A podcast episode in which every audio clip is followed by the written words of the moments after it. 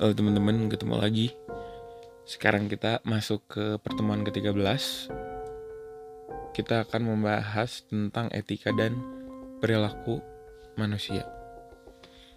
Di dalam pertemuan sebelumnya, kita sudah cukup banyak membahas seputar etika filsafat timur.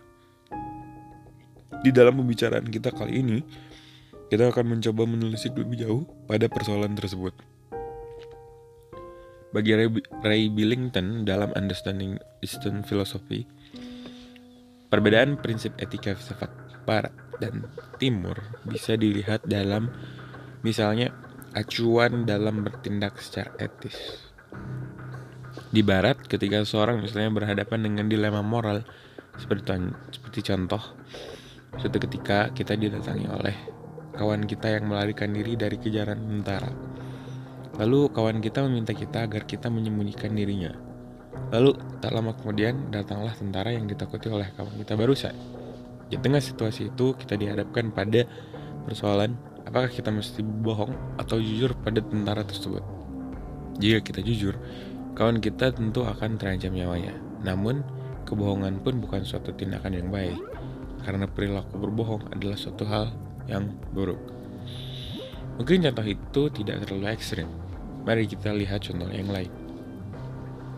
Bayangkan, suatu ketika kita sedang mengemudikan sebuah mobil. Lalu di tengah perjalanan, rem kita tiba-tiba blong. Parahnya, di depan kita terdapat seorang nenek dan seorang bayi yang sedang menyeberang jalan. Di sana kita memiliki dua pilihan, yakni menabrak bayi atau seorang nenek dan di tengah situasi tersebut kita dipaksa untuk memilih salah satu jalan. Dalam pandangan filsafat barat, tentu kita mesti menguraikan argumentasi etis kita di hadapan contoh dilema moral di atas. Dan uraian tersebut mesti terjamin rasionalitasnya. Rasionalitas itu sendiri bahkan menjadi tolak ukur untuk menilai suatu tindakan tertentu bisa dikatakan sebagai suatu hal yang etis atau sebaliknya. Pertimbangan rasional itu tentu bisa membawa kita pada pendasaran pragmatis, sosial, bahkan ketuhanan. Pendasaran-pendasaran itu kemudian biasanya dijadikan sebagai sebuah postulat atau sebuah dalil yang darinya setiap penyimpulan etis bisa diderivasikan.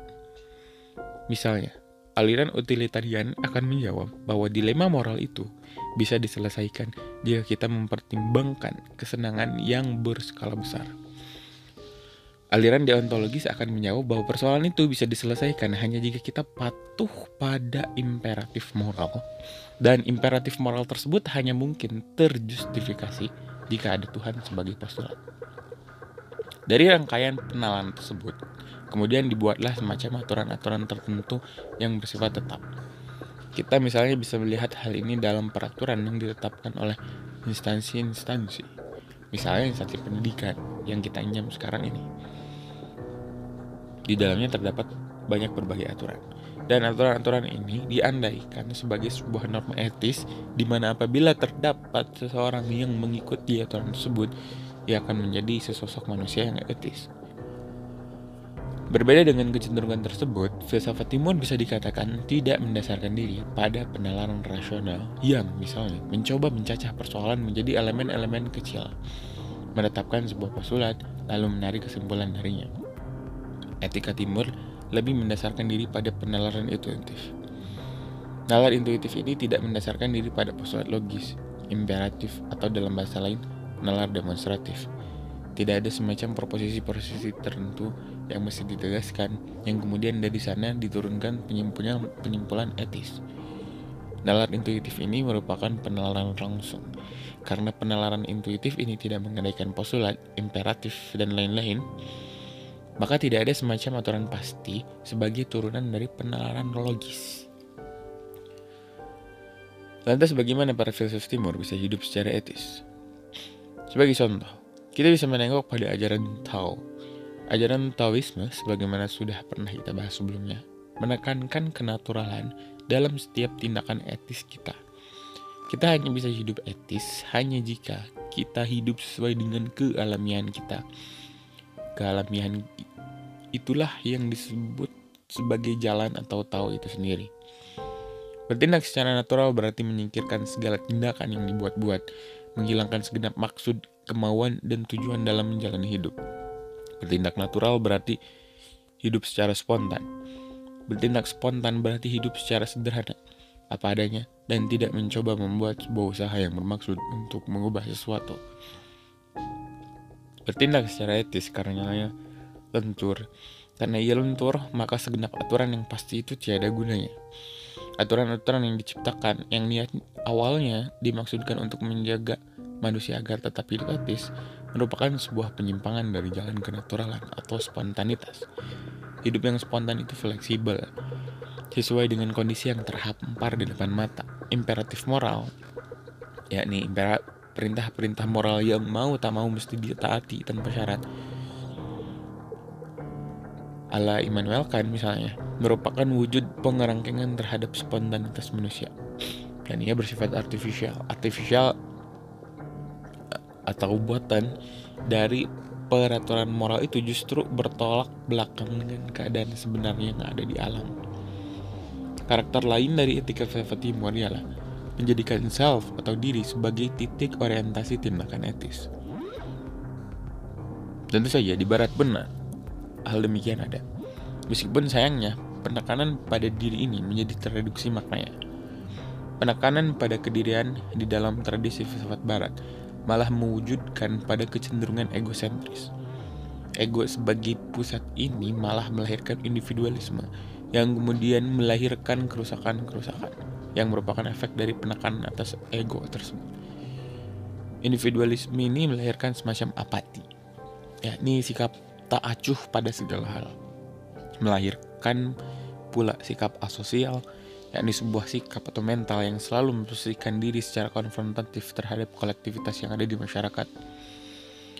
Ego barat yang mengakar kuat pada tradisi modern ini pun mewujud dalam wajahnya yang materialistik, yakni yang menegasi segala bentuk mewujud spiritual. Self atau diri yang ada di dalam filsafat timur memiliki makna yang berbeda. Diri merupakan sebuah tujuan etis. Kita bisa melihat misalnya dalam Buddhisme. Buddhisme menegaskan bahwa hidup kita merupakan dukkha atau penderitaan. Dan agar kita bisa bebas dari penderitaan, kita mesti mengenali kedirian kita sendiri. Meskipun goal dari pengenalan diri itu sendiri justru adalah bentuk penegasian terhadap ego. Dari kondisi mengenal inilah, seorang bisa sampai pada suatu fase pencerahan, di mana dirinya benar-benar bebas dari kekangan dan derita yang menjerat di dalam dunia. Kemudian di dalam Hinduisme terdapat konsep reinkarnasi, meskipun di Buddhisme pun ada. Ada juga, yakni semacam jeratan kehidupan yang mengerangkeng manusia. Inkarnasi ini tentu bukan sebuah pembebasan atau anugerah, namun sebaliknya ia merupakan penjara bagi jiwa manusia. Jalan untuk menyetop reinkarnasi itu sendiri tentu saja dengan pengenalan diri. Pengenalan diri ini misalnya mewujud dalam sebentuk pengendalian diri. Pengendalian diri ini bisa kita lihat dalam praktik meditasi, menjauhkan diri dari hasrat-hasrat duniawi yang bersifat material dan lain semacamnya. Sampai di sini kita bertanya, bagaimana filsafat timur merelasikan konsep etika dengan asumsi ketuhanan? Misalnya, ketika orang yang beragama ditanya, dari mana kita bisa mengetahui hal baik dan buruk? Jawaban yang biasanya muncul ialah ajaran-ajaran tersebut berasal dari Tuhan. Nah, apakah dalam filsafat timur jawaban yang sama akan muncul? Di dalam agama Abrahamik, kepercayaan bahwa Tuhan telah menurunkan wahyu untuk memberi petunjuk pada umat manusia dalam melakukan tindakan yang baik dan benar merupakan suatu hal yang sangat sentral. Ada semacam keterlibatan langsung Tuhan dengan tindakan etis manusia. Namun bagaimana dengan filsafat timur? Di dalam filsafat timur, konsep tentang the divine tentu saja ada. Namun relasinya dengan etika manusia agak berbeda dengan tradisi keberagamaan kita pada umumnya. Di dalam tradisi filsafat timur, perilaku yang baik memang merupakan manifestasi dari the divine itu sendiri. Dan kita yang merupakan salah satu manifestasinya, sudah secara pasti memiliki konsepsi tentang yang baik itu sendiri. Tidak ada sebuah momen keapan etis dan moral, sebagaimana ada misalnya dalam kisah Musa yang mesti diberi 10 perintah Tuhan. Yakni seolah se sebelum 10 perintah Tuhan itu ada manusia tidak mengetahui tentang hal-hal etis dalam tanda petik atau kita atau kisah kejatuhan Adam.